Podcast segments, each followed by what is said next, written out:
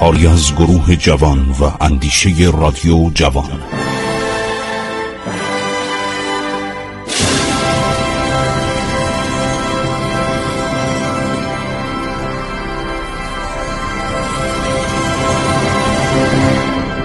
بسم الله الرحمن الرحیم. به نام خداوند بخشاینده مهربان. من خسرو معتزد هستم. در برنامه عبور از تاریخ دارم وقایع دوران محمدشاه قاجار براتون میگم. آمدن موسیو ریشارد فرانسوی به ایران. خب میگه ما رفتیم تو این اتاق و من رو روی مخده نشونی صابخانه روستایی من. آدم خان بود. یه خان آدم محترمی بود. در یکی از روستاهای آذربایجان. بعد نوشته من پاهای خود را از عقب کمی دراز نمودم. با یک طرف تنه به زمین دیوار تکیه داده بودم. چرا؟ برای اینکه نمی‌تونست رو زمین چارزانو بشینه. حرکات صابخانه و تعارفات او تماما مثل فرانسویان از روی مهربانی و آزادی بود. برای اینکه پذیرایی تکمیل شده باشد یک طبق بسیار بزرگ آوردن در روی فرش جلوی من گذاشتن. در آن طبق چند دانه نان برشته عالی ماهی قزل آلای سرخ کرده و خرشت گوشت گوساله و خربزه و هندوانه بود. دیگر بشخاب خالی و کارد و چنگال و قاشق هیچ چیز در کار نبود. چهار نفر از اشخاص حاضر آمدن و دور آن طبق نشسته مجمعه صابخانه یکی از آن نانها را جلوی من گذاشت و گفت بفرمایید. من در کتاب ها خوانده بودم که ایرانی ها به چه ترتیب غذا می‌خورن. از کتاب شاردن و تاورنیو و کمفر و اینایی که قبلا رفته بودن زمان صفویه. لحاظا معطل نمانده چون از ابتدای مسافرت خود تا آن موقع غذاهای خوب نخورده بودم با انگشت های خود از آن غذا برداشته به دهان گذاشته با کمال میل میخوردم. البته یه ظرفی رو می آوردن که دست رو بشورید. آفتاب لگم می آوردن دست رو قبلا می شستن این رسم بود در ایران. حتی گلاب می زدن صابون می آوردن یه کارایی می که دست تمیز باشه. معمولا با دست راست غذا میخوردن. خیلی همه اینو خارجی ها نوشتن. یک یکی اینا رو نوشتن. من از خودم نمیگم. گفت فقط با دست راست غذا رو لغمی می‌کردن تو دهن میذاشتن میخوردن. میگه من فکر کردم شام همینه. بلا فاصله دیدم یک بشقاب بزرگ مجمعی آوردن که در آن مرغ و پلو بود و به جای نوشابه به ما دوغ می‌دادن. این مطلب را فراموش کردم. بگویند که روشنایی ما در آن اتاق به واسه یک چراغ گلی بود. به شکل یک حقه پایدار که یک تکه بزرگ پی در آن انداخته بودند چربی رو به جای روغن به کار بردن به جای سوخت. آن پی در رجن زوب شده فیتیله کلفت پی را مشتعل نموده روشنایی می‌داد. از چربی برای روشن کردن چراغ استفاده می‌کرد. آمریکا هم همینطور بوده فکر نکنید ایران بوده. در قرن نوزدهم آمریکایی‌ها از جگر نهنگ سفید برای عرض شود که روشنایی اتاقا استفاده می‌کردن انقدر این نهنگا رو عرض شود که شکار کردن در کتاب تاریخ نفت هستش که اینا مردن. تموم شدن. یعنی هرچی نهنگ بود اینا تا برمودا می‌رفتن تا اون نواحی جنوبی که این نهنگای سفید رو استفاده کنن بعد یه آدم دانشمندی پیدا شد یه دکتر بود. معلوم شد که یک قبیله سرخپوست هستن. اینا از یک معدنی استفاده می‌کنن. یک موادی رو در میران سیاه رنگ و اینها رو برای روشنایی استفاده می‌کنن. قبیله سنکا. و این شخص دکتر اومد استقبال کرد. بررسی کرد و کم کم فهمید که نفت خاصیت روشن کردن داره. اول آنچه که نفت استخراج می‌شد فقط برای روشنایی بود. هیچ صحبت دیگه نبود. کم کم نفت در دنیا از 1800 و تقریبا 59 معروفه. من در کتاب خون خاک که تاریخ کامل نفت جهان و ایرانه ده جلده که سه جلدشو وزارت نفت چاپ کرده باقیش هنوز چاپ نکرده تمام اینا رو نوشتم. خیلی خوب. هر شود که میگه ما با این چراغی که پیهی بود اتاق روشن می‌شد ما داشتیم شام میخوردیم. صابخانه چون رنجور بود چیز قابلی نخورده بود. این فشار خون داشت و بیماری قند داشت. همین که این مرتب آب بیخورد و تشنه بود. تمام هم خود را مصروف خوراندن سایران می‌کرد. صابخانه نزدیک دست خود یک قوشی داشت که به پای تسمه و زنگوله های کوچک بسته. قوش حیوانی که پرنده که شکار می‌کنه. گاهی دست نوازش به سر او می‌کشید.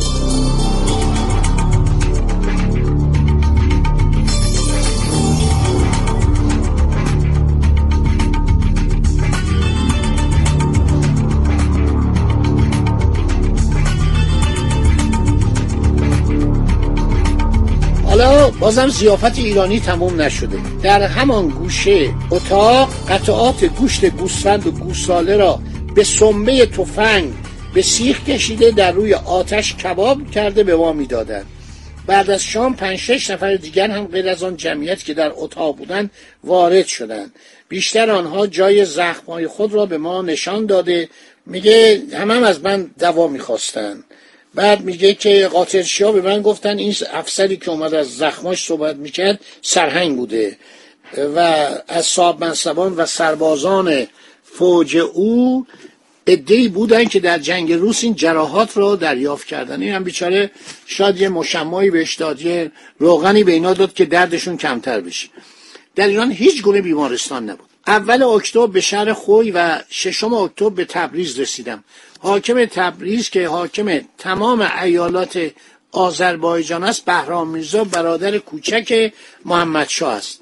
حکومت آذربایجان همه وقت با ولیت دولت است. اینو موسیو ریشارد میگه. ولیت که ناصر میرزا اسم اوست چون فعلا کوچک است در تهران مانده. وقتی که بزرگتر شد آن وقت به آذربایجان میآید.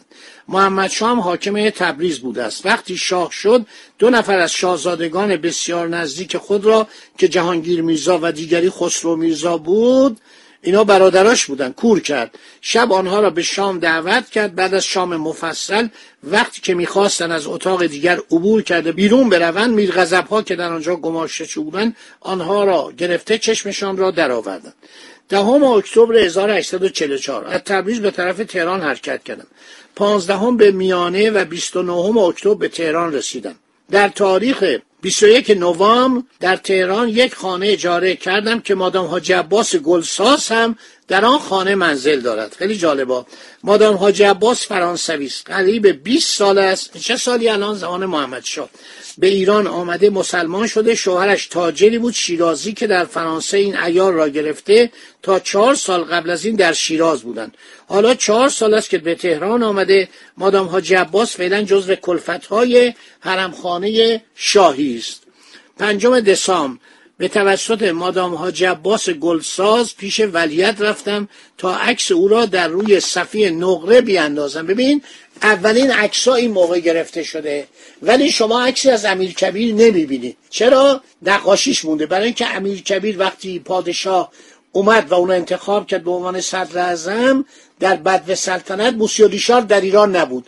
برگشته بود فرانسه. برای این عکاسی تو ایران نبود. حالا شما عکس محمد شاه رو دارین.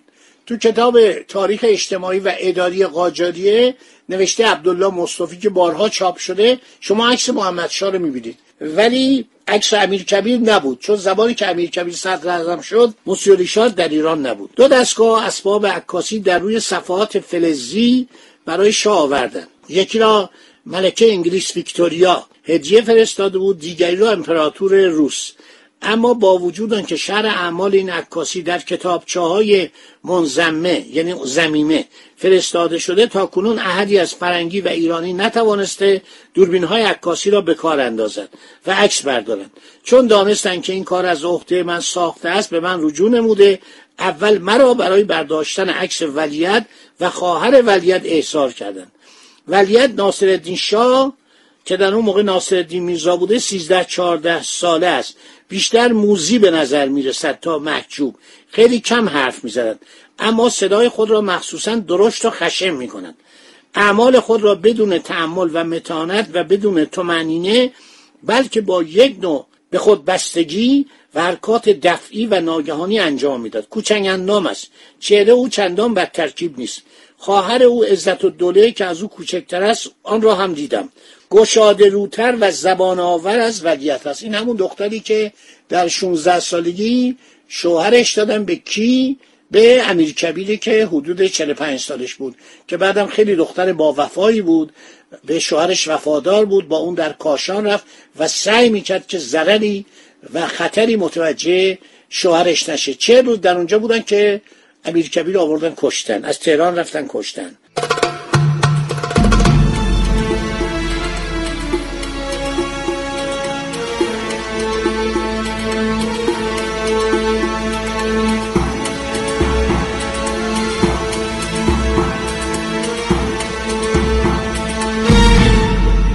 هر شود که 21 دسامبر عید قربان. من غنیمت شمرده چند جا به دیدن بعضی از اعیان و رجال رفتم. با ژنرال سیمینو. ژنرال سیمینو افسری بوده خیلی شجاع مستخدم دولت ایران بود. اول به منزل صدر حاجی میرزا رفتیم. جمعیت بسیار زیادی در اتاق او بود. ما به زحمت توانستیم خود را نزدیک او برسانیم. می‌گفت خیلی آدم بد بود. همون از کی برسیم می‌گفت دماغ چاقه. کسایی که زیاد درخواست می‌کردن میگو آقا کلاشو بیاین ورداریم بنزین تو حیات وقتی می‌رفت حیات کلاشو ورداره کلا گرون بود دیگه. گفت در ببندید راه ندید. هر شود که از آنجا رفتیم پیش ولیت که پشت پنجره ای که به نام ارسی خوانده می‌شد. ارسی یعنی روسی. و ما در حیات روبرو او بودیم چند دقیقه ایستادیم. نشسته بود اونجا. ولیت گاهگاهی به طرف ما نگاه میانداخت اما هیچ حرف نمی‌زد. یک ساعت بعد سلام شاه بود. محمد شاه. به باغ بزرگ امارت سلطنتی رفتیم. وقتی که سلام شروع شد شلیک توپ کردن. پرده های جلوی تالار را به یک سو نموده شاه ظاهر شد در روی تخت مرسش نشسته و سرتاپای خود را جواهر زده بود.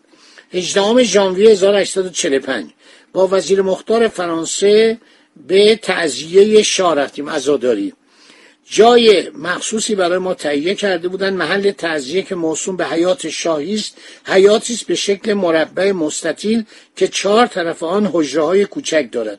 سقف آن را چادر زده وسط تمام بدنه درونی این بنا را از شالهای کشمیری پوشونده بودند. این فکر کنم که فرق می‌کنه با تکیه دولت. حیات شاهی جای دیگه بوده. بعدا زمان ناصرالدین شاه تکیه دولت ساختن چون تکیه دولت مدور بود. و اونم سقف نداشت نمی‌تونستن سقف بسازن روش چادر میکشیدن.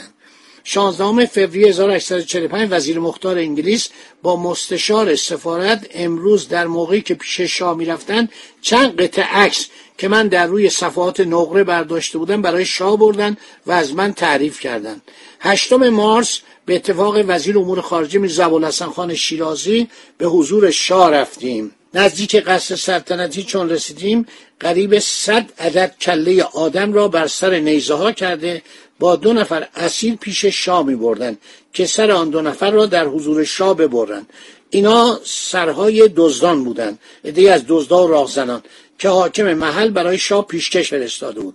چون به مذاق من درست نمی آمد که با این گونه تشریفات و این قبیل همراهان به حضور شاه برسم میگه شرفیابی رو به روز دیگر محول کرده به منزل مراجعت کردم. روز بعد حسب القرار دو ساعت به زور مانده رفتم به دربار وزیر امور خارجه که آنجا بود مرا به حضور شاه برد. شاه خیلی اظهار مهربانی کرد. از سن من جویا شد. پرسید آیا فرانسوی هستم؟ برای آمدن به ایران از چه مملکت ها عبور کرده؟ کجا را دیدم؟ بعد گفت اسبابای عکاسی رو باید را بندازی عکسای خوب از من ورداری. بعد گفت آیا می توانی برای من یک بالون درست کنی؟ گفتم از آن بالون های بزرگ دیجیراب که در فرانسه درست می کنند و آدم با آن به هوا می رود اگر خواسته باشید ممکن نیست. اما اگر از این بالون های دستی کوچک فانوس هوایی می نامند بخواهید می توانم درست بکنم مشهور برای اینکه کاغذی را که برای این کار لازم است به دست آورده باشم. خب دوستان تا همینجا رو داشته باشید. تا برنامه بعدی که ما ماجرای موسیو ریشارد خان رو تموم کنیم بریم سر ماجراهای جالبتر دیگر. که بعد بگیم مادام حاجی عباس گلسا چیکار کرد؟ موسیو ریشارد چیکار کرد و این موسیو ریشارد برای شاه بالون مونگولفیه فرستاد به هوا. البته کوچیکا نه بزرگ. خیلی خاطراتش جالبه. تو ایران مون زنم گرفت یکی از دواش کتاب آشپزی هم نوشته. معدب الملک به این می‌گفتن معدب الملک ریشارد خدا نگهدار شما با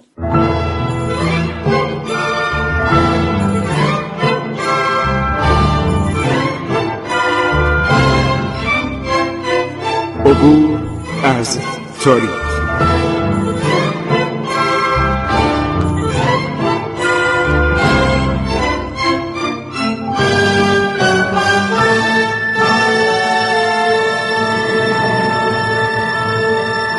ایران با شکوه.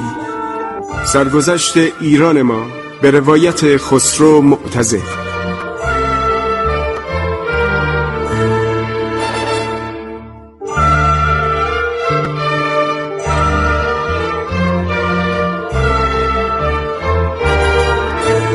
عبور از تاریخ با رادیو جوان.